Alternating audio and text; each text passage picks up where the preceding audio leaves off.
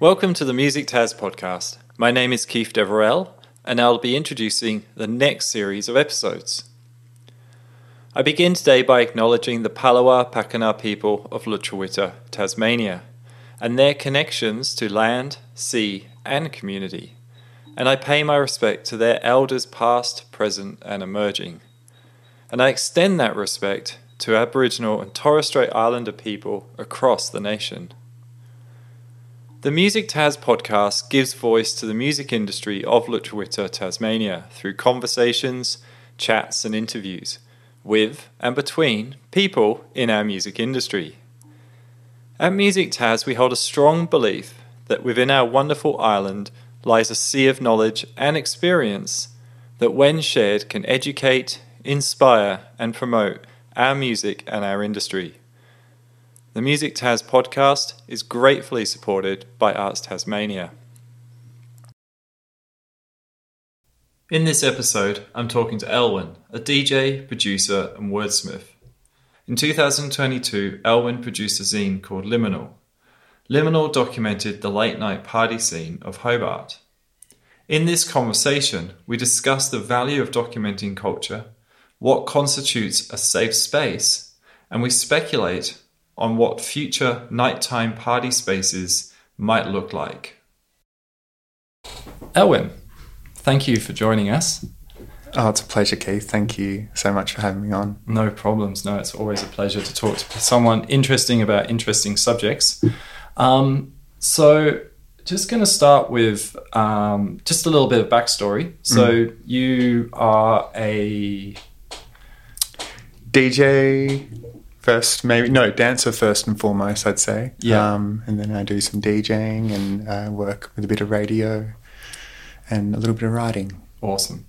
And so at the end of last year, mm. you created a zine yes. called Liminal, um, the club spaces of Nipaluna and the people that inhabit them. Yeah. And it's a great little zine, and it was launched at Visual Bulk. Yeah. And during that launch, you also held a discussion mm. with um, various members of this community. Yeah. Yeah. Um, and there were some really interesting discussions in there that I think we'll get into. Mm. Um, but first up, do you want to just give us a little bit of insight into why you why you made the zine? Why is it important to document something like a club scene? I think first and foremost, it did come out of the need to record and reflect culture within Nipaluna, particularly because I felt like the people I was interacting with their voices and their experiences were being relegated to peripheries that just did not have any agency anymore, I found. And as I began talking to people just informally in the clubs and just outside, I realized that the scene is gaining traction here and there is um, I guess there needs to be a platform for people to perhaps voice their lived experiences inside these environments because the very ethos that some of these places are emitting is not reflected in people's personal experiences inside these, these spaces.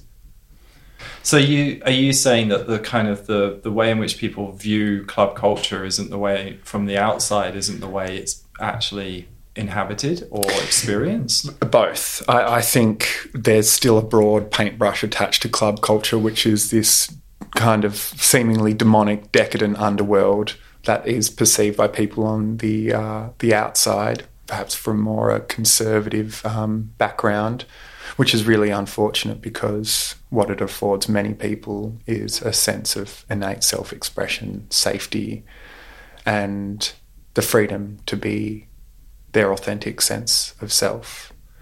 Um, but then, unfortunately, when these people enter these spaces, particularly when we're talking about them historically being places um, pioneered by um, queer, BIPOC artists, dancers, promoters, producers, that those spaces are not like that, unfortunately, anymore. And through their commodification, their appropriation by um, the patriarchy, they um, resemble very little of what they once were. Mm. It feels to me and I'd be interested to know your thoughts on this. There's, you know, within that kind of patriarchal society that we have, I think there's a growing sense of conservatism mm. in the world. And in that growing sense of conservatism, we are losing spaces of creativity and creative and creative self-expression.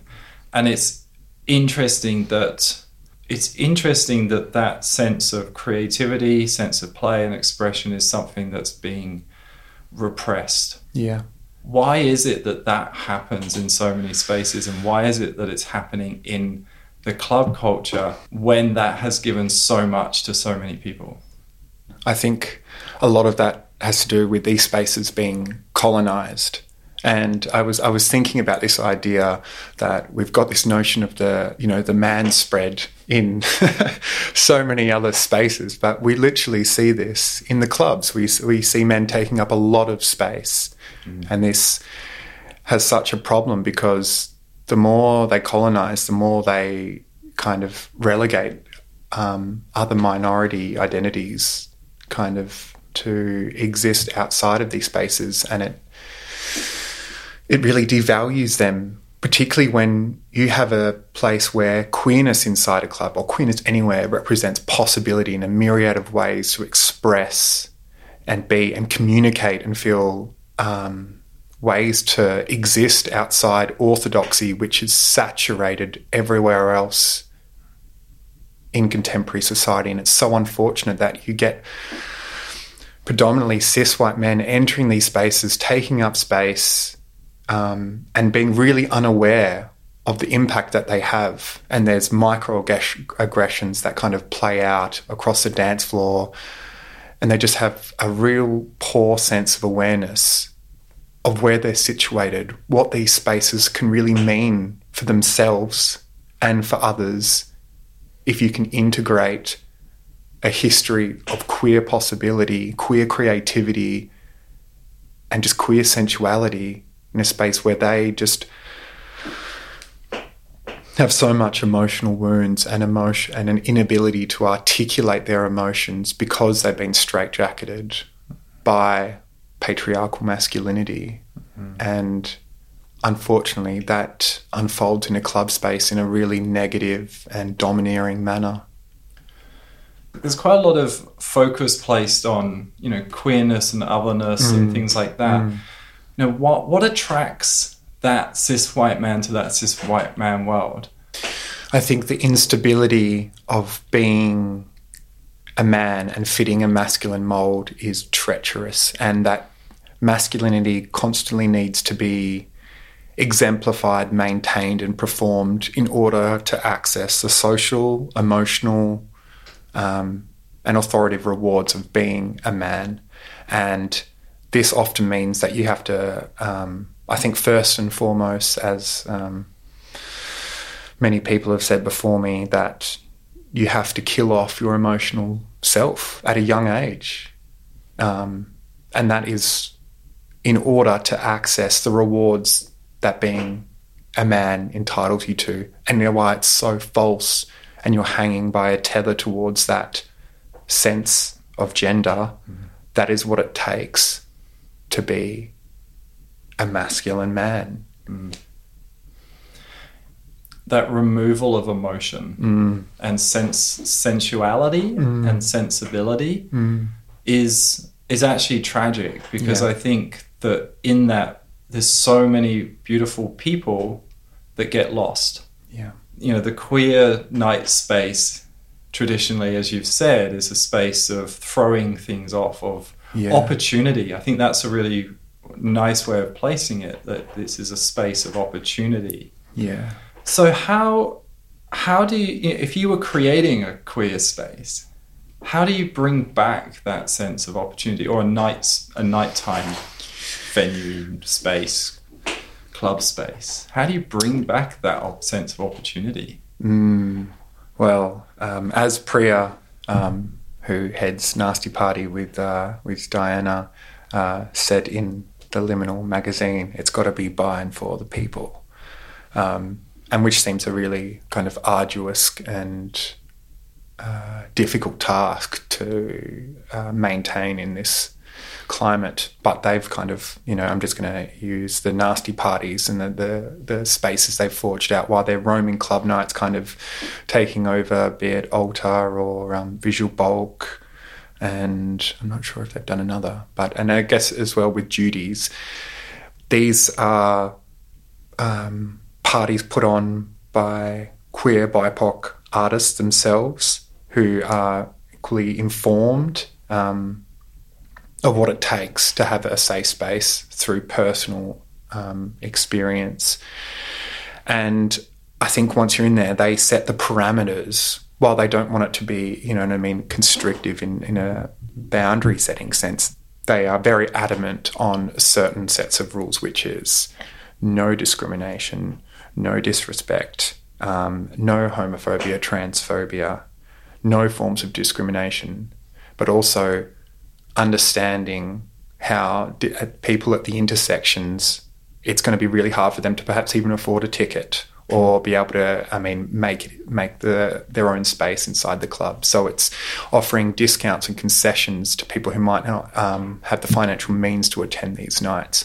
All these measures, which amalgamate into um, a queer center of gravity, and from there, I think as attending, whether you, yeah, as a straight person or simply wanting to be an ally, that is where you can go and learn and understand and also decenter yourself and observe what it means to be in a queer party. Mm. There's kind of two slightly distinct elements to what you just said that I think are quite are interesting. One is there is there's actually a real offer, you know, mm. and, and there's an understanding and offer of saying, you know, we've got discounts and we've mm. we've got these um, systems and policies, if you like, in place that en- that enables people who can't necessarily afford it mm. or whatever to be able to come and enjoy that. Mm. So that's there's a real sense of community and there's a sense yep. of almost commons in that. And I think that's you know a fantastic thing. And I think you know true creative spaces, spaces of expression are a place of sharing, and so mm. it makes sense that that idea of commons is prevalent yeah. in there. And then the other side of it is that there's a trust and there's a there's a trust that people will bring the right um, attitude, behaviors, and that's that's an interesting thing to try and instill. Mm-hmm. I think that we see this a lot in in our society where people on the edges and the subcultures are distrusted by the mainstream. Yeah. But it's within those spaces that people are actually more self aware, more self regulating, mm. at the same time able to be quite wild and expressive. And I think that's a really interesting combination. Yeah. And I don't know what you think about that.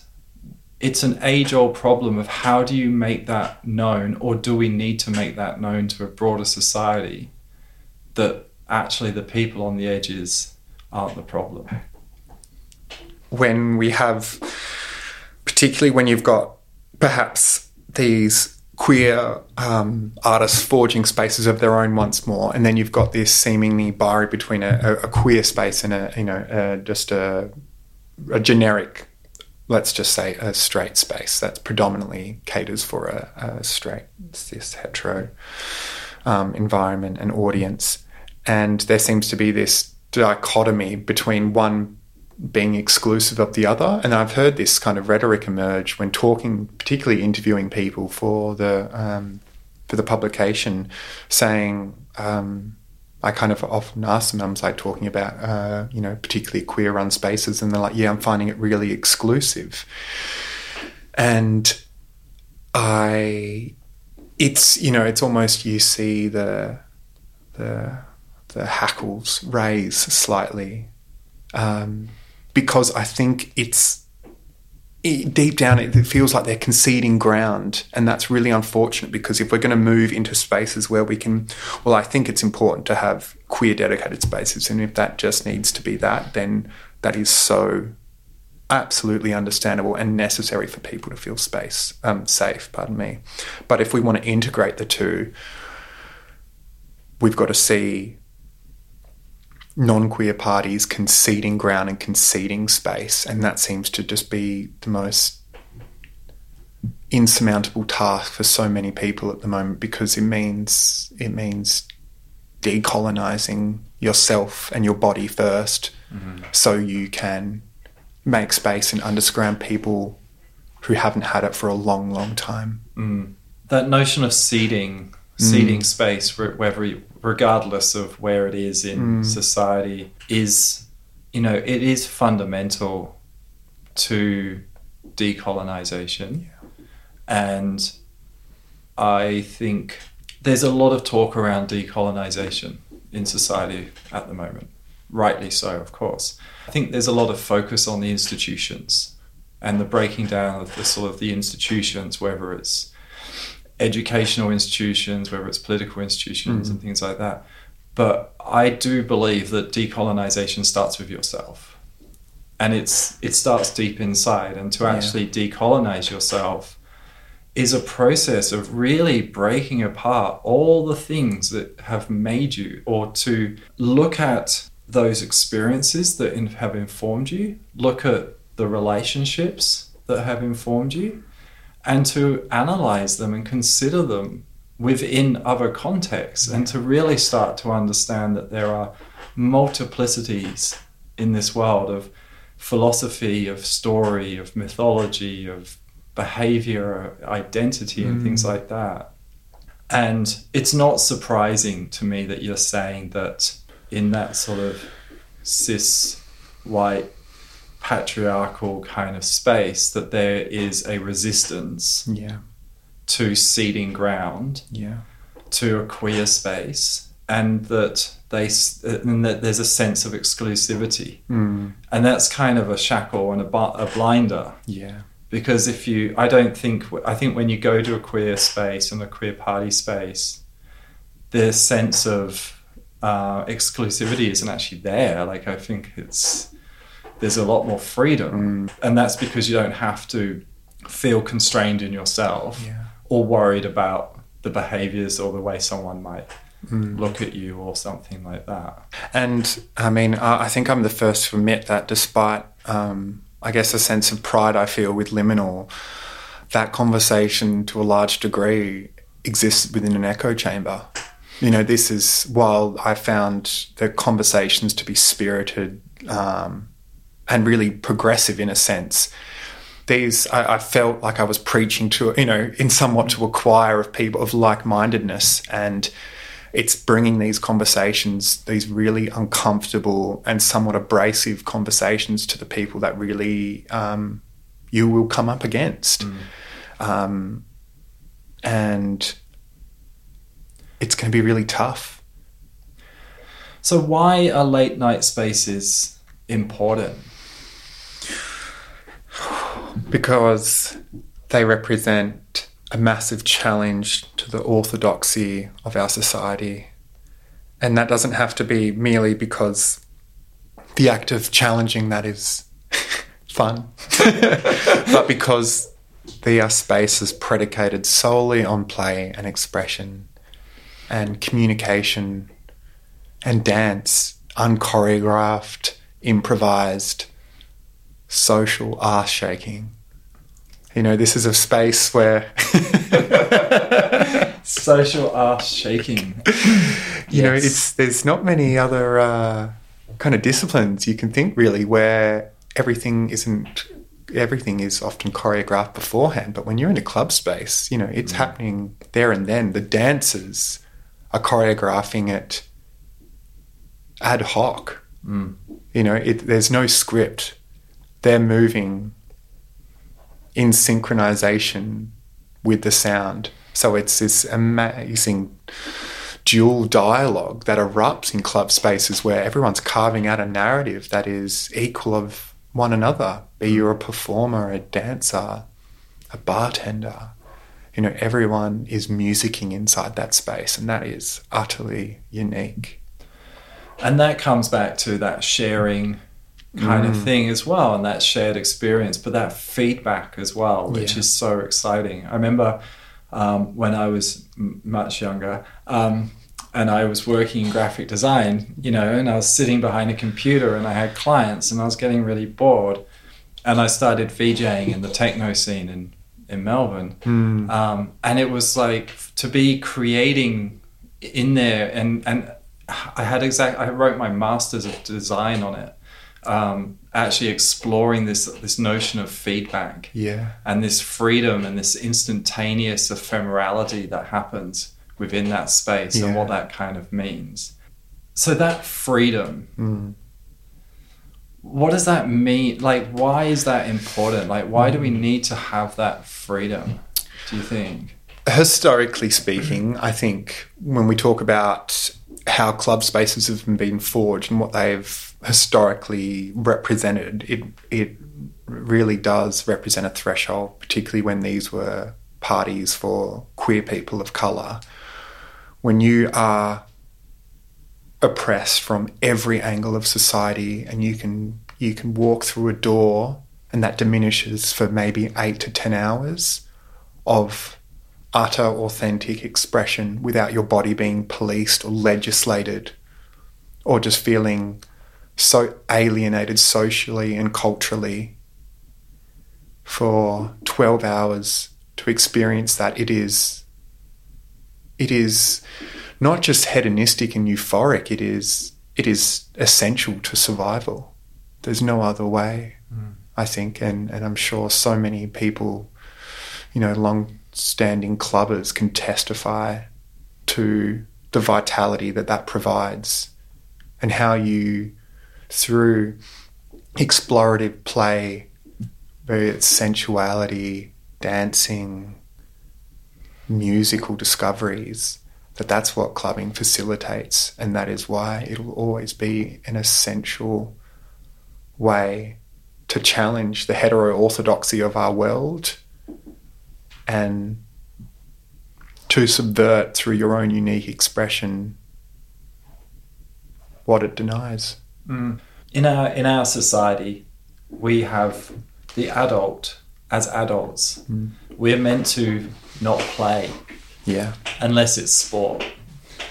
But we we are meant to suppress that notion of play and childishness, if you like, that sort of inner child. And so it sounds, you know, so that club space enables that, it facilitates that, where you Yeah. actually can throw off those that adult kind of we've used the word already a few times, but straitjacket Yeah. and also um, oppressions for, for oppressed people Yeah. as well, which seems to kind of lead into why people, you know, view it from the outside as being um, devious or evil or something like that. It's, it's not because it is; it's because it's outside of their control. Yeah. So exactly. it comes down to their fear and their own insecurities because they don't actually have that courage to step outside of that conformative, heteronormative world and actually express themselves. Mm. It's yeah, yeah, you're so right, Keith. Despite having immense political, social, um, and economic authority outside of those spaces, they have nothing on the spiritual autonomy of dancers inside those spaces. You know,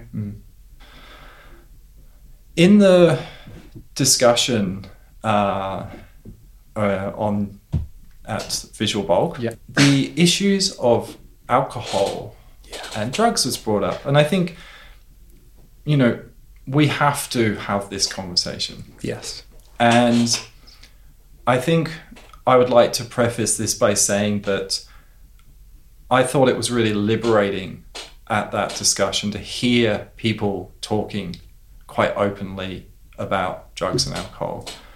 Alcohol does play a role, it does enable a loosening yeah, of yeah. inhibitions. Mm.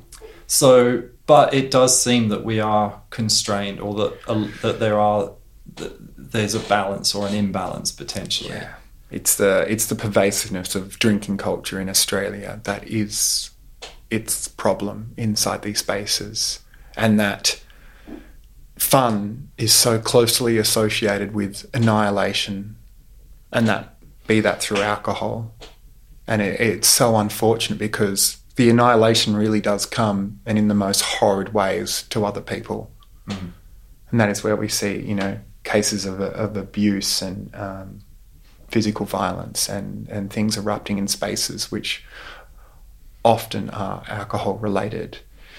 And someone did um, put that question to Juno about could you operate in a, uh, you know, without any alcohol or an alcohol free environment? Um, and I guess, ironically, Juno had the sobering truth of it being that unfortunately, once it gains a, a critical mass, whether a space has, you know, whether you've got to play. Um, pay for broadcasting rights, staff, all these kind of different variables, the financial income that you receive from alcohol is so integral to a space maintaining itself. Mm.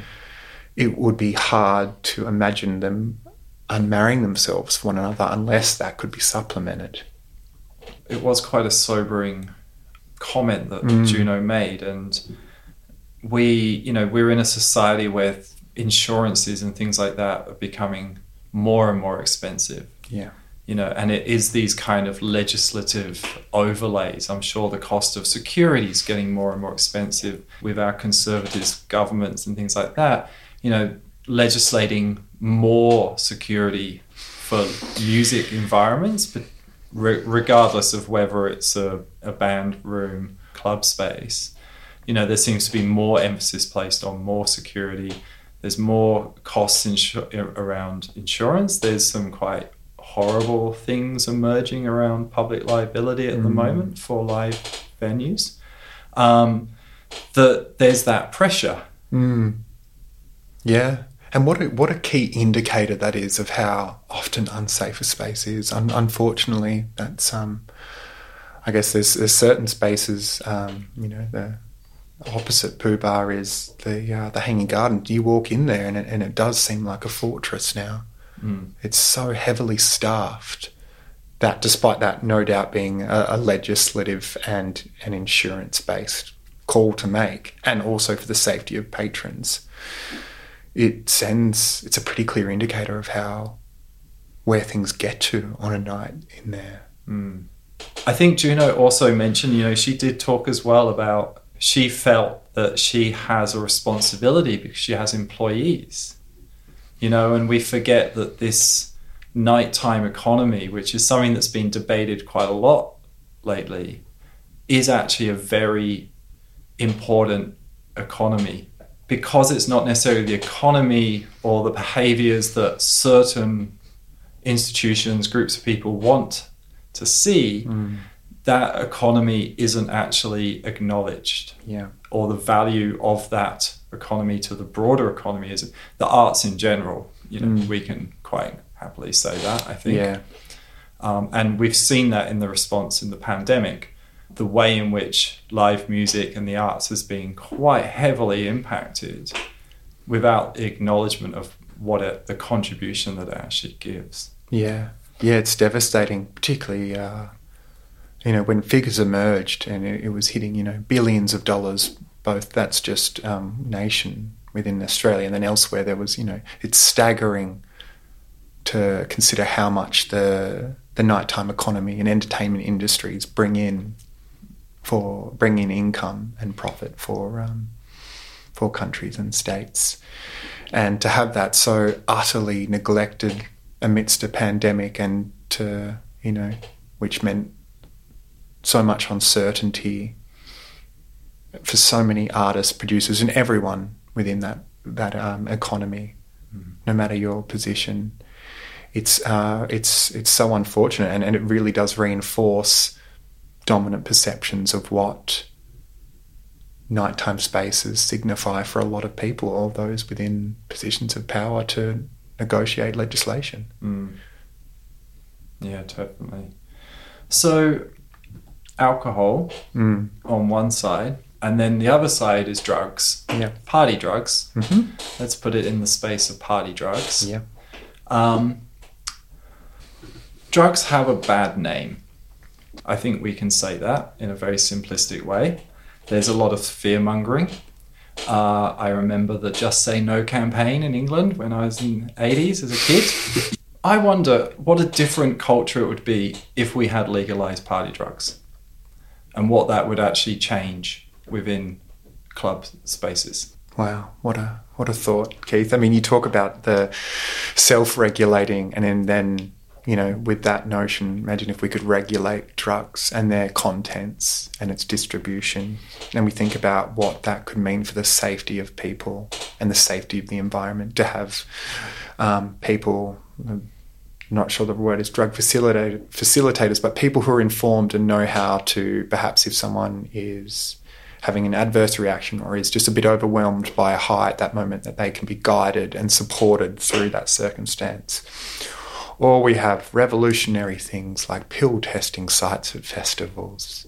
You know, it's it's it's um, it's really sad and equally baffling that those haven't been um, kind of indoctrinated into the festivals in Australia. Well, I know they exist elsewhere throughout Europe and and know, sparse parts around the world. Mm. It, it's such a shame. I think it was about 10 years ago, there was some festival organizers in Canberra who really tried. Mm. And I think they did it illegally and got into quite a lot of trouble mm. to try and make the case. I find it really interesting. I think one of the baffling things I around drug policy that for me is that you know when when people talk about drugs as being this dangerous these dangerous things and you know people obviously have died from drugs um, at festivals and parties on and so you know there's a lot of emphasis placed on people's safety and things like that. But the thing that's never talked about really in a kind of mainstream culture whether it be mass media or politics or whatever, this is what it seems to me anyway, is that the very legislations of keeping them illegal is the thing that's making them unsafe. If we knew what was in those pills or in that powder, and we knew also what, how strong something was, that would that would change how you would be able to take those drugs. Yeah. And how you'd be able to behave on them. Mm. And also the ability to, you know, you were just saying, imagine if you had felt like you'd taken too much and someone could help you. Mm-hmm. And that and that sort of space was facilitated mm. not in a kind of criminal sense within a space, but in a really kind of impassioned yeah. way. Yeah. Where it's like, okay, so if someone's had a little bit too much, these are the things they might need. Mm. Yeah, and just and stop being in so complete denial of its existence because the you know this zero tolerance policy is clearly ineffective because we know people are going to take them. The same reason we know people are going to experiment in numerous facets of their lives, and particularly within the clubbing community, um, whether it's you know, positive or negative. Drugs and the music are synonymous. You know, they run in tandem to one another. Ecstasy and dance music. I don't think dance music would have gotten to where it's been. The speed, the euphoria of its melodies would be achieved without ecstasy or MDMA. Mm. I think. And and speaking with uh, with Cassy O'Connor, a, um, a state parliamentarian for the Greens here in Lutruwita, um, you know, when I when I spoke with her, she's someone that's been pushing for pill testing, um, you know, sites at festivals, and you know, the exact sort of thing I just said to you before. You know, we're all, you know, life is experimentation, and whether that's that's your option or not, whether you want to, but you must acknowledge that it is prevalent and it is a part of moving through these spaces. Whether you decide to indulge or not, that's up to you mm. and it's okay either way. But uh, I know that you know when when Cassy kind of mentioned this, that she's come up against fierce opposition with it, and it, it you know returns to that rhetoric of we're not being a um, a pro drug administration. Mm. And I'm coming back to that panel discussion in which Tom uh, Webster, Jean de la Baptiste, the DJ, and um, is a doctor by pro- day profession was mentioning, you know, if you, you you know from their experience as a as a doctor, you you go into the wards and you see you know the devastation of alcohol as opposed to drugs, and it, it's you know quite clear which one is more uh, devastating. Yeah, and I think night spaces and and what it could hopefully and once that one uh, night spaces, yes, but then if it distills into the, I mean, with Tom in the medical professions and how they're, you know, I don't, how we're seeing, you know, the properties of psychedelic drugs and and you know for medicinal purposes and how beneficial they can be once prescribed in particular doses. They can have really um, transformative effects on people. It'll be interesting to see as you know the medicinal um, use of psychedelics mm. and MDMA and things like that within a kind of within the mental health space and things changes mm. potentially changes. I know mm. there's a lot of legislation to, that people are going got to go through and it's extremely expensive and process and things like that. But it will be interesting to see if that is the catalyst for more broader drug reform. Yeah. Yeah, I think that's. I mean, yeah, I think you're right. That if that's what it needs to catalyze it, then hopefully through that we can see the market being regulated first and foremost because it is. I can only speak from an experience here, but I mean, from what is labelled as perhaps MDMA or ecstasy, it is it is far from the truth mm. because things are cut and distributed because of it being so highly commodified, it can it resembles very much of you know what it used to be, much like clubbing. I can't imagine what it would be like to grow up in a culture where if you did decide to experiment with drugs in a nightclub, that that was a safe, that you could do it safely, yeah. where you could get proper advice on what you were taking. You knew what you're taking had no impurities in it, that you knew what the dosage was. You knew that if I feel in any way not okay, I can walk over to that security person or that employee of that club or space and say to them, I might not be feeling okay, which could just be in the mind or could be physical, that someone will look after you properly, not judge you.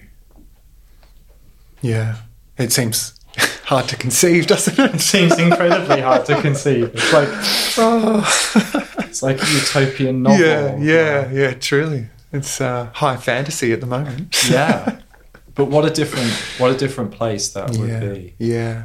Um, and and and be and within that, being able to have those conversations yeah. with young, you know, as someone who's older or someone who's in a place of education or responsibility can actually have those conversations in a way that is actually really honest. Mm. You know, instead of feeling a bit cloak and daggers about, mm. you know, saying whether you have or you haven't, mm. you know, or what your experiences were and yeah. things like that. Yeah, and often with with no outlets, you know, it can whether you're experiencing something that you find is not agreeing with your body, it can exacerbate those things and result in something far much worse than approaching be it a security guard or a staff member, and say, hey, look, I've taken this. This is what I'm feeling right now. Yeah, what what should I do? Mm. Can you help me? Yeah. Yeah. And that changes this whole psychological mm. space mm. as well. Like the fear that we have around both nightclubs or night, you know, club spaces that's projected in society around drugs mm. almost creates more anxiety that actually could lead to people drinking more yeah. because they feel is this a safe space mm. and you know that alcohol helps ease anxiety yeah. Or you know taking drugs but then actually having a bad experience on them because their mindset isn't right or yeah. they're feeling fearful that they're doing something illegal and they don't want someone to know or they just feel slightly too hot or unwell, but they don't have that feeling that they can reach out to someone. Yeah.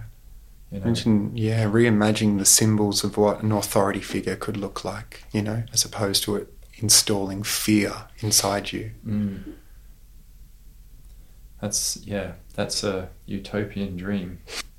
These are places that artists perform and play in, and that expression. How important? I, I think I've been asking this a lot of people of different musical genres and things like that. How important is music?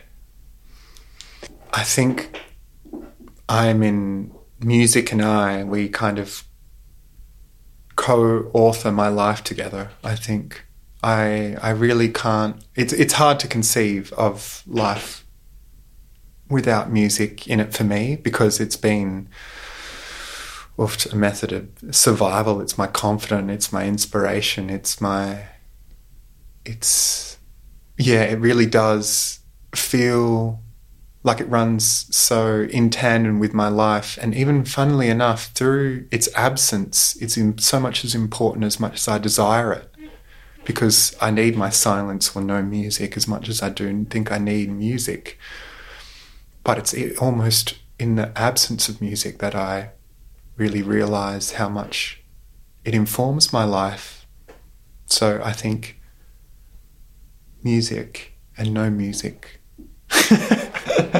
are just as important to me. Yeah. Um, yeah, I don't know. That's a convoluted. I feel like a No, convoluted response. But No, I think that's a fantastic response. I think Mm. you know that that sense of music as being a driving force in your life. yeah, yeah, but it is. even it even in its absence, it plays a monumental role Yeah. in the in who you are and how you walk this world. yeah. Beautiful. What's it like for you?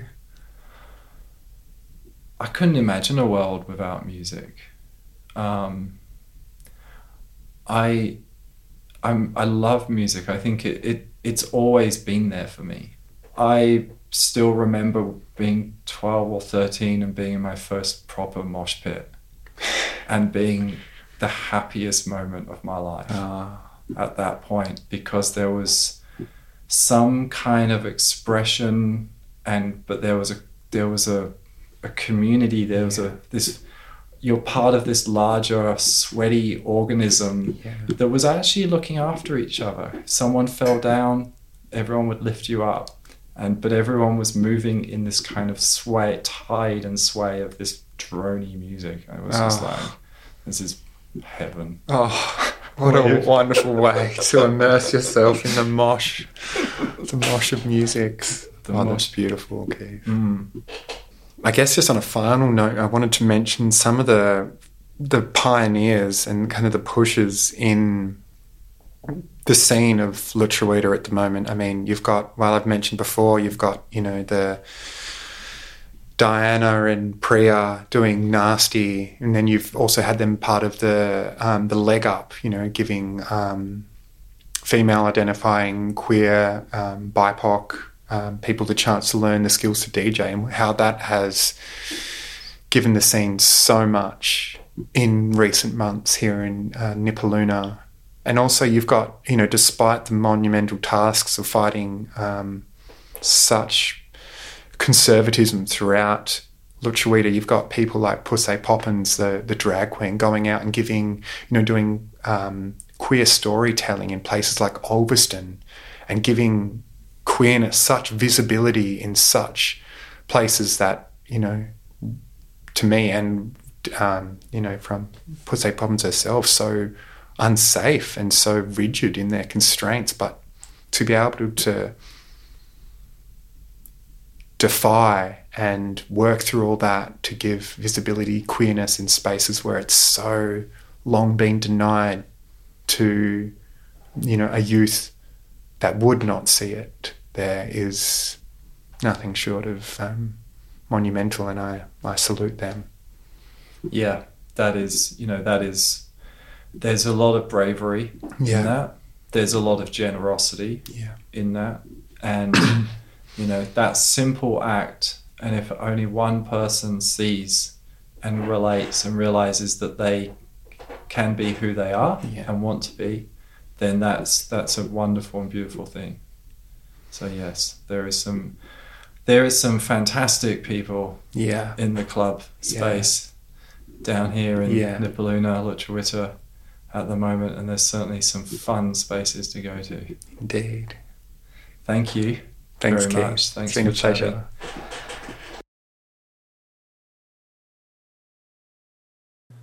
If you have enjoyed this episode, please listen to other episodes on your favourite podcasting platform or via the Music Tasmania website, musictasmania.org. Till next time, keep listening and loving Tassie music.